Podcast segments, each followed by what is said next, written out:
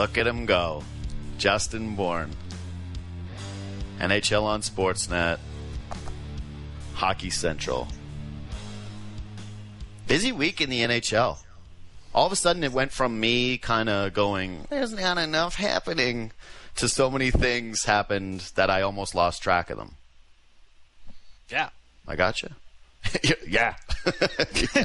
yeah. Stuff happened, man. What do you want from me? yeah, stuff, stuff happened. Things happened. Things went down. Um, one of the teams that was the Toronto Maple Leafs. Um, the only guy that they traded for this offseason is not on the team. it's like, oh, they, they made a trade. Oh, they went out and got a guy, and then he doesn't end up there. I want to talk to you about the moves that happened, the things that did happen, the draft. Um, it's already a weird league when it comes to uh, nepotism, but this was like this is now the league of families. That was the NHL. It was like, hey, oh, it was like, it was a league where every team admitted they don't really know what they're doing with their draft picks this year. They're like, might as well get the kid's brother. Okay, actually, now I'm starting here. Okay, thank you. How this amount, like Shane Doan's kid gets drafted to the Coyotes.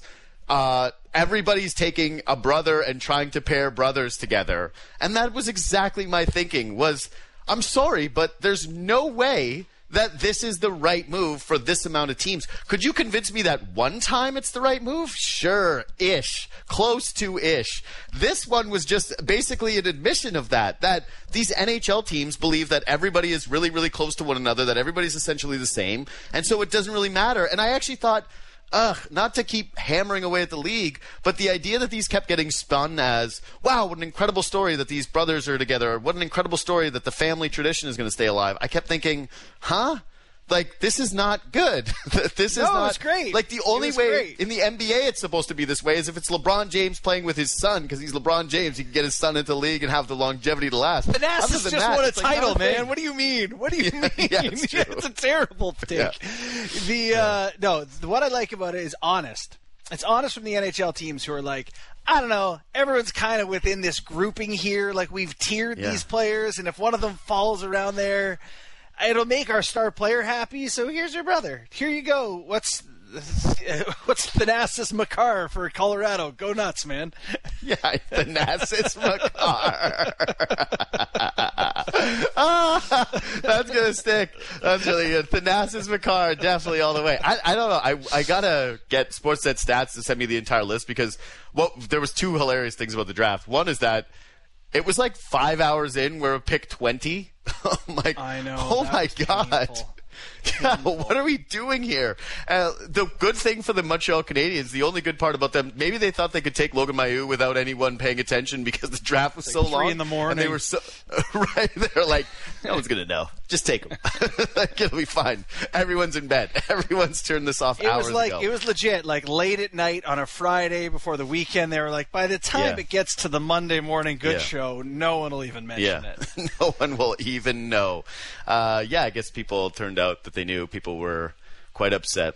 Um, but yeah, the I couldn't believe the family angles of all these. I was like, again, another one. That's like the theme of this year's off season now is who can put what brother with the other brother, or what relative is going to go to the organization where he has history with the organization. I, I Shane Doan is an awesome dude, and I believe that his kid probably can play, and he's incredible. But yeah, the idea that the Coyotes are taking, I'm like. What? it's like there's no. There's, if you're a Coyotes I fan, actually- I just I actually Yeah. wonder if the kid doesn't love it. Like I had, uh, you know, opportunities Yeah. to go. So when I came out of college, I had like a lot of opportunities to go to different AHL teams. I had different contract offers, but only one tra- team offered me an NHL tryout: the New York Islanders. Now I'm not. Yeah. an idiot. I have an idea Yeah. that that's a nice story for the New York Islanders, and I'm also not an idiot. And I'm smart enough to take that opportunity, see what I can do with it, and, and run.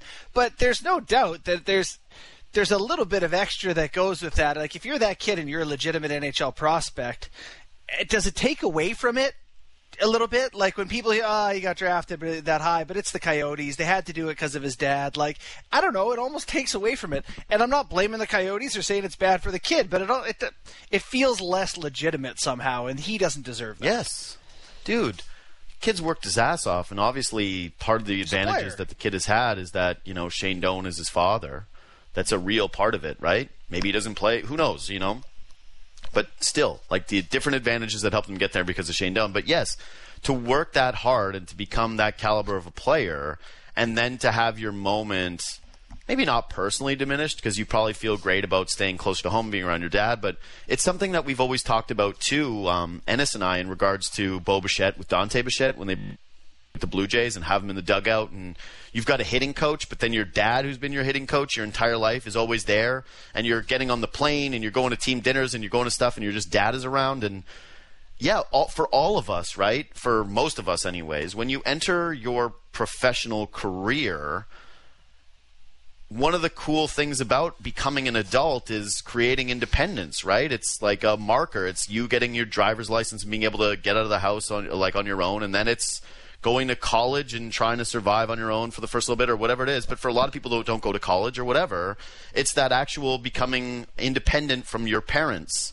And the idea that you're still getting a paycheck that's even remotely related to a brother, well, not so much brothers, and like I think that one's less so, but yeah, dad, like, yeah, you're right there there is a bit of a sting to that. And you know, um, I was going to start with Leafs, but this is what I wanted to talk about with Logan Mailloux because I don't know. Is it Mayu? I I think it is, right? Let's go with that. Sounds so, good. so very clearly and obviously, what he did was criminal, and that's it. Like it was a criminal act. Um, should he deserve an opportunity to play hockey again? I don't know. That's some people think no. Some people think that playing in the NHL is a privilege and that you know you're not owed it. And so if you do commit an offense, for some people they'll never want to see that guy play. Um, I am a believer that you know we have um, correctional systems to rehabilitate people. Like the law is not there to just punish people indefinitely. That you are supposed to be able to come back eventually if you are um, ready to re-enter society and be given another chance, and that we should do that, right? So, do I want to see this kid never play hockey again? No, but when he removed himself from the draft, um, I know that technically it wasn't in the CBA or whatever, but it was pretty clear that part of this is he felt personally that he had some growing up to do, and also that he w- didn't want to be in the limelight. And yes, everyone should care about the victim more than this guy at this point, right? Of course, of course, of course. But I, I really th- think that what was a little bit missed here by the Canadiens, or at least from me, anyways, was that they like sealed this kid with that thing in a way that wouldn't I don't think have like they never gave him an opportunity to prove that he could change somewhat. Yeah. They never let him have the space to get away from the story to rehabilitate himself to a degree and like he puts himself out there that he doesn't want to do this and again like to I, am just going to say this one last time because this is the culture we live in no i don't care about this kid more than i care about his victim but the story that i read she wanted a, a, a meaningful apology from him right that was right. the main thing that she wanted and a meaningful apology from him might have been closer to like, "Hey, don't draft me in the NHL. Don't give me millions of dollars right away. Let me prove that I'm actually meaning this apology for a year." Like I actually felt like the Habs robbed the victim of what she, the one thing she had actually asked for. They robbed this kid of an opportunity to like change his perception to a degree and yeah. become someone better than who he is. And like what they did is not bad because they gave somebody a second chance. It was just horrible from every other reason. It was so selfish and awful and yeah, I like I normally don't like to dogpile on organizations, but this one to me actually made me feel gross. Like I really did look at this and went, that is gross what you guys just did. From like from every possible angle. Well, yeah, and like uh, why why even do that? Like, how much better is that kid than what you thought the next best kid was? That you have to take away that. Uh, draft a brother. Draft someone's brother. There's no there's no Gallagher yeah. in the round. Like there's you know, know. no, go I, get someone's brother. Caufield doesn't have a, really cousin. point though that like he legitimately went public with not wanting to do this, and no one involved yes. got the chance to get what they needed to get right. You know the as you mentioned the the victim not having the chance to get the the proper apology that she felt she's owed and, and undeniably is. And yeah and then the player having some room to grow and all that. No you're you're right. I mean the whole thing was gross to begin with. Uh, there's no reason it couldn't wait a year. You're, you're talking about second chances. No one's saying kick the kid out of the league for life but just it's give let, us let this breathe let's let everything everyone grow up a sec exactly. here I don't know, man. No, I, I shouldn't say I don't know. I do know. I, I'm with you. I, it's pretty gross all around. Yeah, it really is. And so Montreal getting all. Normally, when I look at these things and people nitpick over uh, statements and diff- different things, and like the apology is never good enough or whatever, the explanation is never good enough. Some people do. I, I just think that this is. A lot of people say that they they don't believe in cancel culture. They just believe that people should be responsible for their actions. And this is just kind of one of those times where I'm looking at the Montreal Canadiens and saying, you don't have a good explanation for your actions. Just what you did was all around selfish, all around gross, and yeah, you deserve to be held accountable for that. And and I don't know, like again, you're not going to punish them more than public perception. Dude, it's a horrible start now, for now, him. now people feel like he hasn't paid, you know, what he should pay. So, you know, he doesn't have a chance to Exactly. be a good story. He's still the bad guy, you know. And Yeah. you know whether the, I, I don't want to delve too deep in, into all that. I just think from a perception standpoint, you don't let him, you don't give him the chance to get on a good footing with his his future fan base. No, you don't give him a future at all. You've completely robbed, again, multiple people of the only things that they needed in this story, which was time, contrition, and rehabilitation. And both, like, from a standpoint with the guy, and both, and also with the victim, who, again, doesn't probably want to be in the news and have people asking how she Right. feels about this guy getting millions of dollars in an offseason where he didn't think that he was going to be getting millions of dollars. Again, just all around gross. Uh, I'm going to move on because I really don't think there's much else to say about it. So I mentioned the Leafs stand pat, and Dubas has spoken a couple of times now. And, and I really wanted to talk to you about it today because you're someone who at least has worked with the guy. You're someone who knows the guy. Um, I'm always so curious too. Like you know, they talk about people who, when they get famous or a couple of years removed from that, how those that knew them before see changes in that person. And I know it's hard from afar, and I don't want to over personalize this and put it into a space where it's unfair. But the one thing that I haven't been able to shake about this, this whole standing pat thing, is anybody who thinks there's no logic to it is out to lunch. There's obviously some, right? Clearly. The idea that you would sacrifice talent, uh, high end talent, for lesser talent and balance is still a uh, it's still a conversation. It's not black and white. Just because the Leafs lost is not any proof that this formula does not work like stone cold blank, period, forever and ever and ever. But it's also at a time where there's not really a lot of flexibility, it seems. Like it doesn't seem as though these moves would be overly possible or whatever's out there. Like you have to know that, yes, he said it when he was on Tim and Friends, that they would be open to stuff, but they don't feel they could win a trade. But the part of it that I'm a little worried about, Bourne, is there's there's always been a little bit of a defensiveness to Kyle Dubas in this, right? And especially since things have not worked out, there has been a I'm so zen about everything and I'm so thoughtful and calculated and meticulous, but every once in a while like there's a temper that leaks out. And I'm not expecting that no one ever has a temper. I'm just saying that when you're in this position, I do really want you to be as analytical and thoughtful and practical as possible. And my slight fear with all of this offseason is that Dubas has become very emotional in this. And that when you're hearing him speak about the core and when he's talking about them and believing in them as people and going into these like diatribes, these long um, JD Bunkus like soliloquies about believing in more than just hockey products and turning things into more than just what they actually are, which is that you're the general manager of a hockey team and you're not trying to cultivate some type of hockey uh, utopia. That Unlike unlike Babs, you're not little- trying to build men here. You're trying to win. Right. So, uh, yeah, that's it. It's like I, I'm a little worried at times that this has become something that is there's too much emotion in it than there should be for a general manager in his position. Yeah. Like making it about himself and his job and the thing and the risk. I was like, why, who cares? Why are you making this about you and your personal stake in this? Like, this is about the fan base that desperately needs a winner. It's not about you. And he really made it all about him. I will say, in my time getting to know Kyle, so I have I worked with the the Marlies in last in twenty the summer of tw- before the 2018 season. So we're looking at like four years ago now. Um, right. you know, but knowing, working with him then, I would say if there was a flaw to him, it's that he, there can be some immaturity in that he's very emotional and then he goes away from the situation and he comes back and he's been calculated and analytical and makes the right move. He'll say something reactionary in the moment that often sounds like what? And then the next morning you have your meeting and he's put time into it and he does the right thing.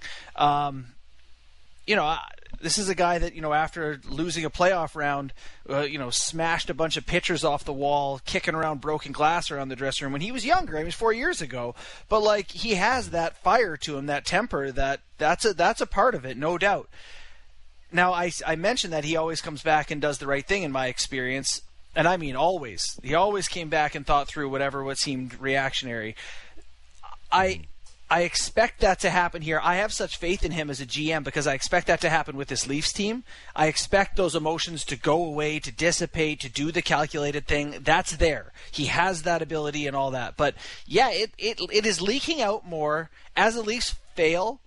As they, they don't have the success he's expected, I'm seeing it more in the interviews. It is bleeding more into it. So you know, this is armchair psychology and all that, but that's a part of who he is, undeniably, that he has to tamp down. And it's mm-hmm. tough to know what is dictating some of the decisions he's making. You're right; he does seem to be struggling with that emotional side of it sometimes. Yeah. I just I look back to everything, and I, I mentioned this on the show on Friday because I, I did the over the top. Again, it's unfair. This is the thing about being in Toronto versus, say, being in Florida, and that it's, it's such a different job requirement.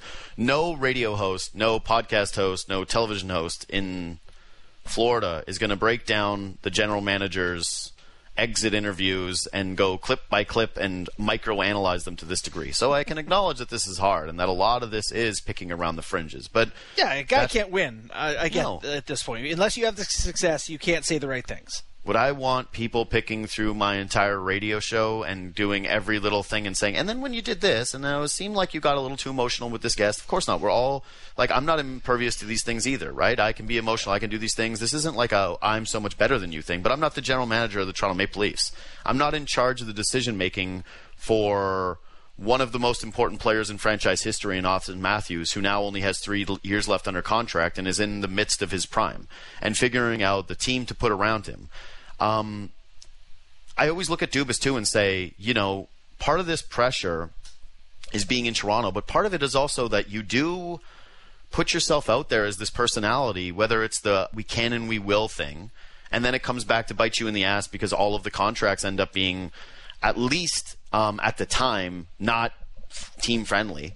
Like everyone loves the William Nylander deal now, but at the time that was still considered an overpay, and it was still considered a negotiation that he lost even if it does look great now. But it also only looks way better because he overpaid the other guys so much that they were like, at least he didn't do that with Nylander. At least he didn't overpay to that degree, like millions of dollars over asking. He was only a couple hundred thousand dollars over asking. I just, it's a lot of bluster. It's a lot of bluster and a lot of hard talks and a lot of kind of pointing the fingers and like, yeah, I just, I, I think it's kind of strange considering where they're at that, um, it doesn't seem to be a little bit more introspective. And I will say that when it was, hey, they're going to try to add Killer Instinct, and that became the buzzword of the offseason, that by now it would feel as though the vision would be a little bit more um, clear. Because when he's talking about this team, it seems to be that free agency is going to be the first route.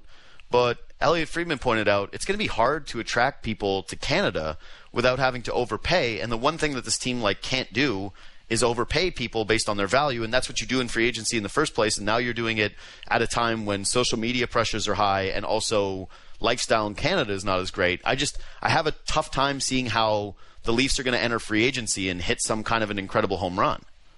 Yeah, you know the the Morgan Rielly situation looms large here. Like, are you going to go into the season with no deal or no trade for him? Like, we just looked at some of the deals that, that happened in the NHL for top pair NHL defensemen mm-hmm. OEL, Seth Jones. Uh, there's one more. I'm an idiot.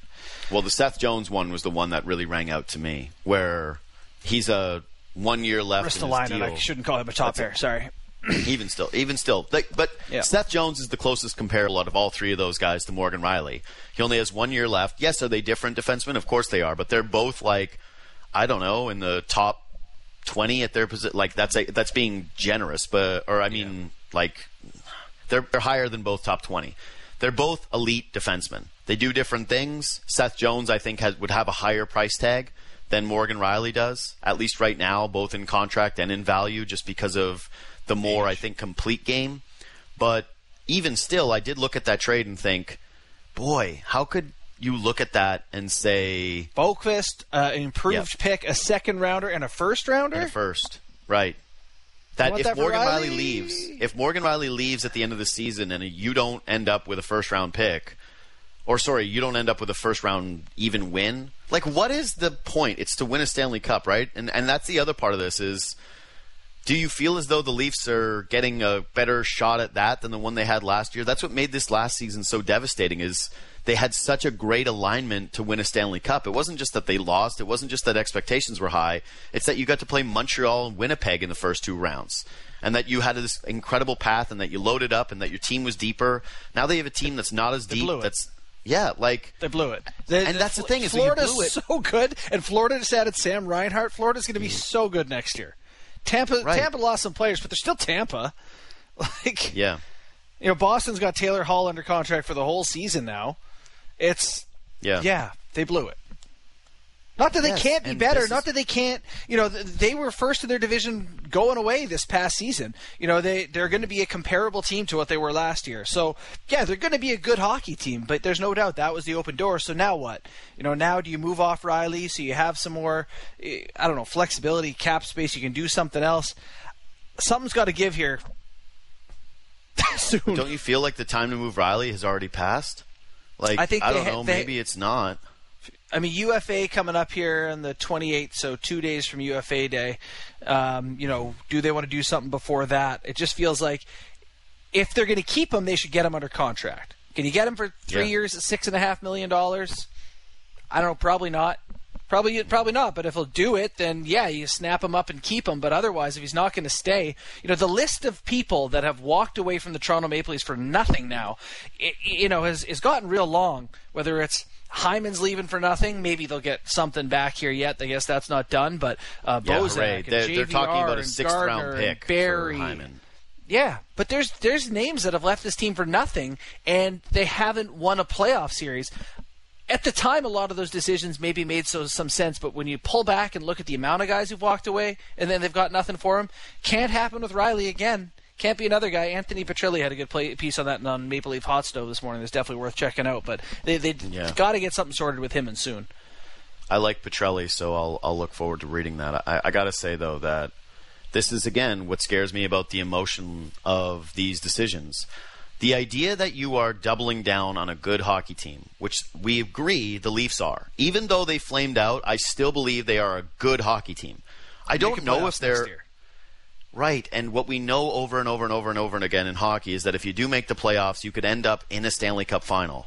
If you go back and you look at actually the winners of the Stanley Cup final, I think it actually shifts a little bit in terms of ah, was it just a team that got lucky at the right time and got there? Usually, that team that makes it to the Cup final loses to the other team that was there. Right? That happens over and over and over again. And so when we go, hey, you can get in and you can have hot goaltending, it's like, yep, just like Anaheim when they had J.S. Giguere, and then you know what happened? they lost. They got Yeah. smoked. That's, That's Dallas what the year before. It's lots of Right. teams get in, go the distance, and then reality comes eventually. Right. But the point I was making again, and I'm this is why I wanted to bring you in on some of these things, and I've just had them is one of the hallmarks that I a few of the hallmarks that I thought Kyle Dubas was going to bring to this organization was one that there was going to be a lot of analytical thinking, and I don't just mean that in terms of like analytics and numbers and whatever. That it was just going to be very calculated and Ruthless intelligent. decision making. Right. And so I don't see a lot of that when it comes to either the contract negotiations or now the trade negotiations or the potential to shake up your roster, especially when you consider all the own rentals that have come and the ones that have passed now that you just outlined. But two is that I remember you coming from the Marlies and us having these discussions about how this guy was going to be able to identify things within the margins and build depth. And that hmm. one of the things about the Leafs was that there was going to be depth. And sure, do they have some bad contracts? Absolutely, they do. But where are they deep? They have some depth on the blue line, and that's it. Let, hear me out. Forwards, there's no depth. Right now, they're relying on guys that are still not signed to this team, and also the potential of Nick Robertson. Like that remains the big thing. Robertson also represents prospects of which they do not have a lot of depth. That when he was going through in his media conference and saying the guys that could, could be contributing next year, and he mentioned Semyon Argachentsev or what, I'm like, what? The idea that that guy would even come close to sniffing the Maple Leafs roster at this point is nutso. So we're talking about no prospect depth, no forward depth, no goaltending depth, and no coaching depth. Like, th- they, where are they deep? Well, I don't even know what no coaching depth means. I mean, they got nine coaches on well, staff. I mean, right they now. just lost one of their assistants. They just lost one of their assistants to Seattle, and their power play was a nightmare this season.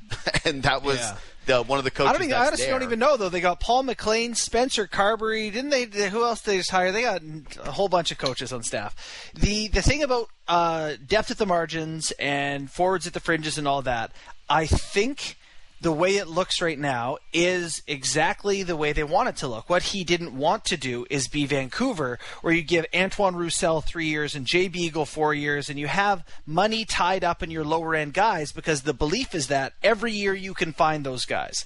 And I've heard them say that every year those guys are available as UFAs cheap. You can find a guy for a million bucks to dump the puck in, hit hit people. And so, have they done that well yet? Probably not. Maybe Spezza is a good example of a success they've had there. But I think that not having bodies there is to them representative of the success of not having overpaid at a position they believe is replaceable. Yeah. I just to bring it back to the Rielly thing is that in order for you to replace some depth, whether it's your forward pool, or your prospect pool, your draft pick pool, again they don't have draft picks. They don't like they haven't had them. They don't have depth in draft picks. Would be to trade Morgan Rielly and to explore a bunch of different ideas for him, whether it's someone with a contract or whatever, or take back some long-term assets or whatever. But the problem is you've put yourself in this position where you've said we're running it back and we believe in this core and we've done these things and now you've put your back against the wall, much like you said when you can and we will.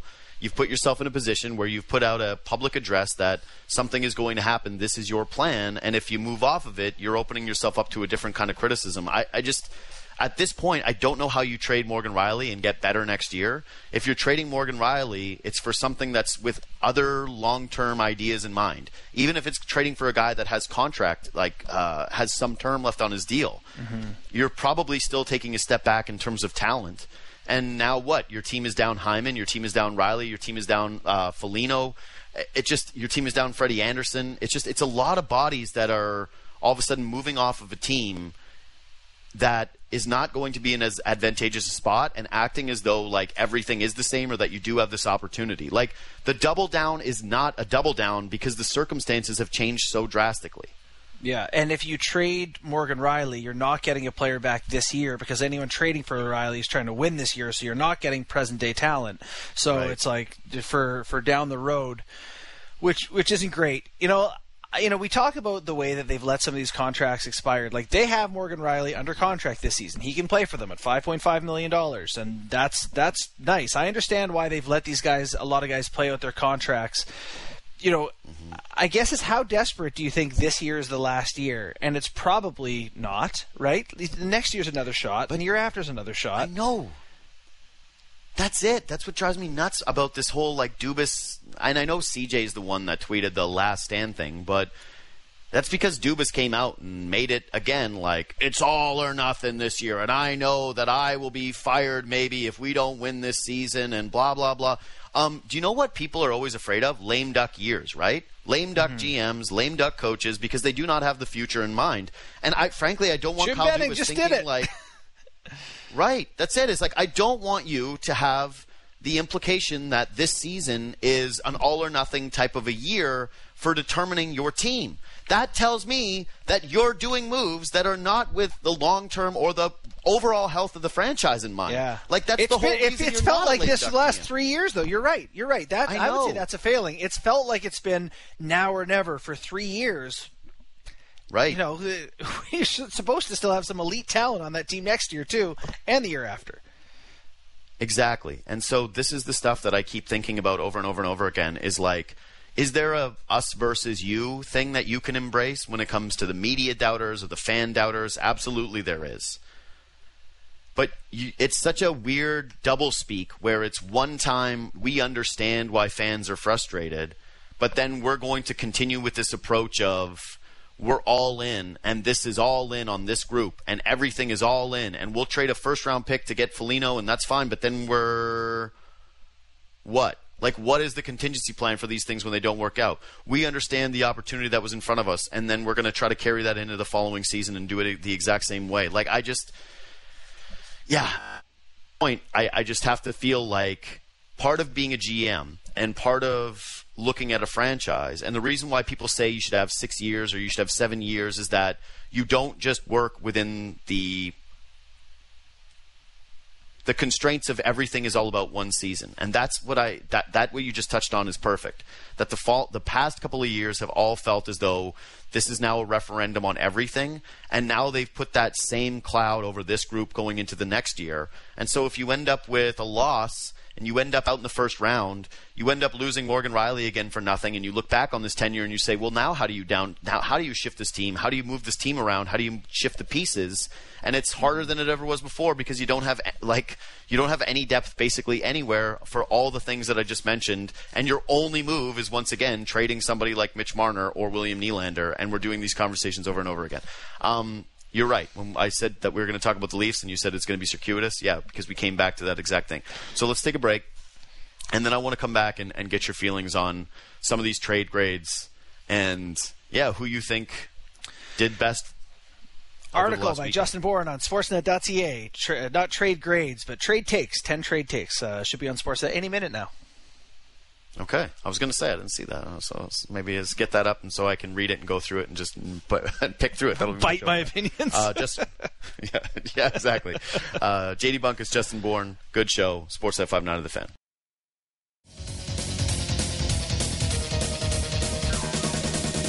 So, Justin Bourne has a piece up now. Thoughts on all ten player based trades made since the expansion draft.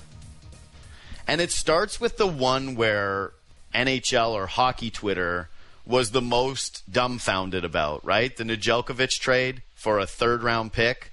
And everyone went, how could that be? Even though most of us, like myself, watched him play in a couple of playoff games and learned who he was basically through uh, when the fans were chanting his name uh, after that big win, after like a 52 save, one goal against performance which was awesome. I can't believe that you would ever trade a guy who had a moment like that after the pandemic. That was kind of a strange one. But it did make me think so is that the goaltender market? Is that what the Leafs are looking at for a player that caliber? Because why wouldn't they do a third round pick for a guy like Nedeljkovic? They must feel pretty confident in what they're going to be able to get in free agency or through a trade because yeah, that kind of actually seems like almost the perfect type of a fit at the perfect kind of a price. What what did you just make of that trade? For me, it's you know the way he played over that 23 game sample was going to get him a big arbitration award. I think they thought it'd be around three, four, probably three and a half million dollars or something like that. 25 years old. You go back and look at his resume. Two years ago, he was a 906 in 50 games in the AHL. The next year, you know, he was an AHL goalie, played 30 games. He last year they had him on waivers at the start of the year. Like this, he's not been a guy you know and so he had a, a, really great run and so what do you think those 23 games are is that is he likely to be a legitimate nhl starter M- maybe but or all the other information mattered too and for three and a half or four million dollars can you get Antti Raanta, Freddie Andersen? Can you trade for Allmark? Can you trade for Robin Lehner at five mm-hmm. million? I just think Carolina feels like they're on the cusp of being a cup team. And do mm. you want to go into the year as a cup team not sure about your goaltending? Ask the Leafs. It's not awesome. I don't know if mm-hmm. Nedeljkovic should make you think we fixed the problem and it only cost three and a half million bucks. Yeah. Um, I would say a move like that is a reminder that the Leafs really blew it those couple of years by not addressing backup goaltender, by just kind of leaving it to we'll try to scrap and piece things together, and that it actually came back and hurt them because part of it has to be that there was way too much wear and tear on Freddie Andersen as well. Um, sorry, I got distracted. you got a cat that just started like walked up. It's like starting to like lick your cheeks as I'm talking to you. It's hard to focus on. It's like this cat is just posted up like, "Pay attention to me, father." Um, I'm not going to go through like you have all ten of these trades. I'm shocked that you know you have opinions on things like Tyler Pitlick or how much better. like I thought Philly was wild just in the fact that I'm like, okay, so they moved off of Gostisbehere, who granted had a bad season last year, but at one point was viewed as a young, you know, should the Leafs have taken this guy version of defense? I think he was same draft class as Marner, right? Yeah. Yeah, there Yeah. was a there was a once upon a time where people were saying should the Leafs have taken Gostisbehere over Marner, and to flip assets and go end up being negative in the asset department to go from Goss Gostisbehere to Ristolainen, I thought was kind of interesting. But um, I'm going to focus on the ones that uh, affect Canada and then the Maple Leafs the most. So I'm going to start with that one, which is the Panthers acquiring Sam Reinhart and giving up a, a goaltending prospect who was a seventh round pick, but actually ended up playing for Team Canada, so it was all right, and Devon Levi, and a first round pick. And yeah, kind of where we're stacking Florida right now after a move like this. Because I, I don't know. I, well, first of all, what did you think of the trade? And then secondarily, how do you think that this positions Florida going into next season when the Leafs are, again, not, not playing against the Oilers and the Canucks anymore every Yeah. night? It's. Uh, the Bruins, it's the Lightning, it's the team that knocked you out in the Montreal Canadiens, and it is the Florida Panthers. Yeah, you know, I think you know what Bill Zito has done since he took that team over is he immediately made the team tougher to play. Like he got some gritty players, brought in Radko Gudas, uh, is it uh, Nutivaara? I'm not sure how to say it. You know, they just brought in some guys. Was it Wennberg as well? I forget which Columbus guys, but he brought in some guys that could play a little grittier, tougher game, and then adding a guy like Sam Reinhart, who's just kind of a a reliable offensive contributor. Uh, there's real value there too. So yeah, Florida gets better. Tampa loses, you know, the Gourde Coleman Goodrow line in its entirety, and they gave Tampa a series in the playoffs. I'm not sure who the best team in, in Florida is right now, and that's intimidating if you're a Toronto Maple Leafs fan because there's a lot of good things happening right now for the Panthers. Yeah, that's sort of the way I looked at this too. Not through the better than Tampa lens yet, but yeah, I, I if you looked at just goal differential last year between the Leafs and the Panthers, the Panthers had a slightly better record, and what I would say is a better division. I'm sorry, I know that there was bad teams in that division as well, but it was still better. It was still more competitive at the top. They had more games against tough teams, and they had a very similar goal differential to Toronto. And so if you're just looking at that and then them facing Tampa in the playoffs and having given them a series and you know at times looking a little overwhelmed but they got some bad goaltending it was kind of flip-flopped. And so that's a real question mark to them you know what's going to end up happening in net. They probably shouldn't have given up that big contract to Bobrovsky. That seems pretty clear at this point. But yeah I would say that if you are just looking at this on merit going into next year that there are three teams ahead of the Leafs like I don't know if you saw that. It, everyone loves to do this. It's a it's a staple of off-season Twitter, which is showing all the Bruins players what they make combined compared to Matthews and Marner. But watching them get Taylor Hall under contract, regardless of, of how you feel about Taylor Hall, fact of the matter is is that they have next year Bergeron, Marchand, Hall, and Pastrnak all under contract for a million dollars more than Mitch Marner and Austin Matthews, that kind of puts you at a difficult competitive advantage. But either way, so yeah, I would say that right now, with what Florida's done and what the Leafs have done and the steps of their two off seasons, like one team is still in a position to add a Sam Reinhart, and the other is in a position where they're losing Zach Hyman for nothing. Um, when they were already pretty even, I, I would say that you're giving Florida the Yeah. the nod when you're saying how are you stacking this in terms of preseason odds. I just can't. I can't get over the fact that Taylor Hall got four times six, and Zach Hyman might mhm. get like eight times five and a half, or eight times five, or seven times five and a half. Like he is going to get substantially more money than Taylor Hall as a UFA this offseason. But I, I know Hall's been in the same thing. decline, and he's picking where he's playing essentially. But God, that can't be right. No, but that's it. No, it's not even the decline thing because who cares? He's still he's still Taylor Hall. He's going to get Like, you're still getting Taylor Hall. He's healthy. Yeah. Right. Like you can pencil him into a top 6 role and he's going to score big goals for you. He's just the the Taylor Hall story is that what happened in the postseason last year? He's going to come up with a big goal like he did in the game tying goal in the in round 1 where he's j- diving into the crease, but then he's going to have games like the elimination one where you ask yourself if he's hurt and if he's even on the bench and whether he's playing or not because he just he can fade out of these games. Um, The difference is though is that you don't need to rely on him as much because he is only making six million dollars and you feel great about it. And also, True. it just pretends to the same thing in hockey in the salary cap era, which is so frustrating and annoying. But it's like it's incumbent upon your players to not only win but to sacrifice in order to continue to keep winning. Like it's the Sidney Crosby saying to the rest of the team, "I'm going to take less so everybody else takes less," and having actually done something, and Boston winning and their top top guys taking less so that everyone else does slot in behind them and feels like they cannot make more money than those star players. And I don't know if the domino was that you signed Tavares to 11 mil and that changed the math of things or what, but to me, the biggest problem is that the Leafs, if there's one lesson that you can learn about salary caps, is that you never give players everything all at once before they've won that part of giving you everything is that you've had to accomplish something, and it has to be more than scoring 40 goals in a season like Austin Matthews to say like you're getting 11, and especially when it comes to someone like Mitch Marner, um, you just can't give everybody you you get. It's like Taylor Hall. You wanted to play in Boston, that comes at a discount. Mitch Marner, you want to stay in Toronto, that comes at a discount. And for Marner, it was never that. It was I want to play with who I want to play with, and I want to be where I want to be, and I want to make the most amount of money. And the Leafs went, that's okay well, we can do that because you're top end talent. And it turns out in a cap in a cap reality that that might not actually be um, a way to win. Again, part goes back to my hate of the salary cap. The next one I want to do is the Vancouver trade because mm-hmm. I loved it for Vancouver, and then everybody hammered Vancouver. And and I know OEL came off of a down year, and I watched zero Arizona Coyotes last year, so I'm taking it as everybody's word. But I just think that when you can get you know, assets that depreciated. And I thought, oh, is OEL like 34? Is he some sneaky old age? He's like, no, he's 30, right? So mm-hmm. taking a shot at a guy like that and then adding Garland, who all the math nerds loved a week ago, for uh, contracts and a pick, it just, I, I, why, why am I hating this? What, what am I supposed to hate about this?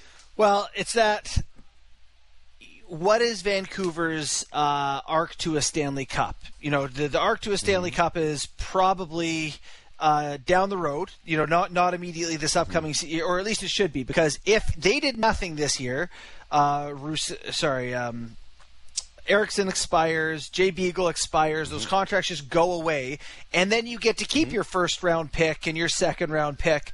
You know, you don't end up having to do to give up those significant assets uh, that they did now the OEL thing, if he is in decline, that is going to consistently decline. You've now taken that on until 2026. Like he, you, yeah. you got Eriksson all over. You just got out from Eriksson. No, now you got 20, Eriksson. 2027.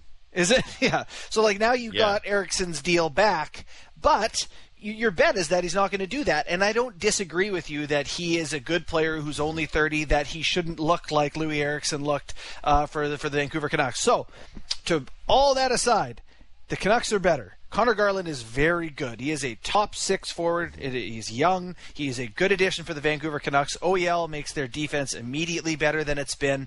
Uh, I, am with you that they get good this year, but it just feels like Jim Benning is like, we need to win now, or I'm getting fired. So I'm going to burn the draft picks. To heck with that. Add the cap hit on till I don't care when. I'm not going to be here because he wants to win tomorrow. Mm-hmm. Yeah. Listen, is the contract too long? Absolutely, it is. Um, but I feel like sometimes we get really bogged down in term discussion, and it's a lot. Of, it's no doubt it's a lot of money, but as of today, OEL is eight percent of your cap.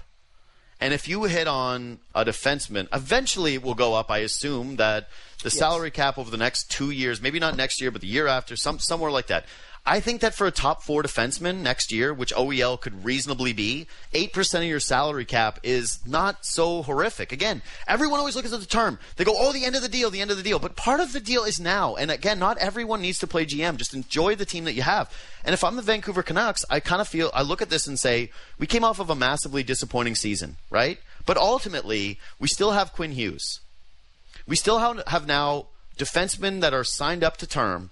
Ekman Larsson, Quinn Hughes is going to get one. Nate Schmidt, Tyler Myers. That's not bad. Like that's a pretty solid crop of players. And now you've got Brock Boeser, Bo Horvat, JT Miller. You add Conor Garland to that, and of course Pettersson. I, I just think that there are worse teams to be in hockey right yeah. now, and especially if they end up too. like the right. They're in the Pacific, and it's going to take a Thatcher Demko becoming more of what they basically gambled Thatcher Demko becoming because that was a huge part of the Canucks' plan here. But just if he can be that, I don't look at them in the Pacific and say that's not a team that could win that division. I think that there's just a possibility from going from where they were at to where they actually planned on being last year, and maybe, mm-hmm. just maybe, their assessment of their group was closer to the team that got everybody excited in the playoffs. Like you and I did a power rankings of, hey, what teams do we like the most in the North Division in terms of the future and where they're at with everything before the North Division came back. And the Canucks were in the conversation for best position team moving forward based on everything where they were at. And so I, am kind of like, I'm not throwing out all the information we got last year, but I'm saying let's at least look at this through the prism of of them not just being one of the worst teams in hockey in a really tough spot in hockey. Like I can sort of see the path here. I, I just liked it. I liked the move, and I. I, guess the question I, is, I just what, think that you're always want, taking do you to want them to win a cup, time. or do you want them to make the playoffs? What is your expectation? You know, like yeah. Uh, this to me, it doesn't necessarily move them towards a cup where OEL gets likely declines right over the length of his deal, and you know Garland eventually would need new. But could they not win in the next three years? Like if Thatcher Demko turns out to be an all-star goalie with what they have on their team, could they not at least be in the conversation? I think they can get to a point like where you say, "Hey, if they add a guy or Boeser. two, yeah. Yeah. I think they can get to a point where you go, boy, if they add a couple of guys here, like they're starting to, to sniff around, and this is looking interesting. So yeah, I you know I'm with you. It's you know uh, there is so much uh, overanalyzing and overthinking because you don't know how the end of a deal is going to to work. That sometimes we're critical of deals when it's like the team is trying to win. They're trying to win tomorrow. I would love a team to try to win every season. That sounds great to me. So right. I'm, I'm not mad at them for trying to win hockey games. Yeah, and I just think that the JT Miller contracts and the Bo Horvat contracts are pretty good ones. They've got that Hoglander kid who broke out last year at yeah, less than a million bucks for the next two seasons. Like there, I just I look at Munch, I just look at sorry Vancouver and say, if I was buying stock in a group right now that is like very much at the very bottom and saying like who could end up actually doing something, to yeah. me again they actually have some top end skill. There's a path towards depth I can understand what their top four looks like, and again, can see how I would end up trusting them. Just a lot of it comes down to this goalie and some bounce back seasons from some top end guys that might have had a tough time with the circumstances of the season and might yeah. have checked out early because of where they were and a disappointing start. Like, I, I just Vancouver's a team I'm buying, and people probably hate that take, but they just are. I, I like How about Vancouver. Edmonton? You're buying I'm, Edmonton? What is Edmonton? Zero Edmonton stock. Edmonton's like we're so top heavy. We keep having the same problem with being too top heavy, and then they go and give Zach Hyman that contract, and like okay, um, not the approach. It's funny. I actually love Hyman for just about like I love obviously who was doesn't love Hyman. I loved your take on McDavid. Hyman. He's he's been everything the Toronto Maple Leafs wanted to be. He's been amazing. He has been, I, and it's heartbreaking. Like, ah, it's just a guy leaving. So he's a pretty big guy yeah. leaving. It's a huge guy leaving. You and I did things about where he stacks in terms of the most important Maple Leaf last year, and everyone unanimously agreed that he was in the top five. And then he's leaving, and people are like, "But the core is staying together." I'm like, "That's the core. He was one of the core guys. yeah. He was the coriest of the core." anyway, um, Justin Bourne, the article is up right now. If you want to hear on the rest of the trades, thoughts on the ten trades. Uh, thanks as always for joining on a Monday. See you, bud. Yeah. Thanks for having me. Later, guys. Bye, Cat.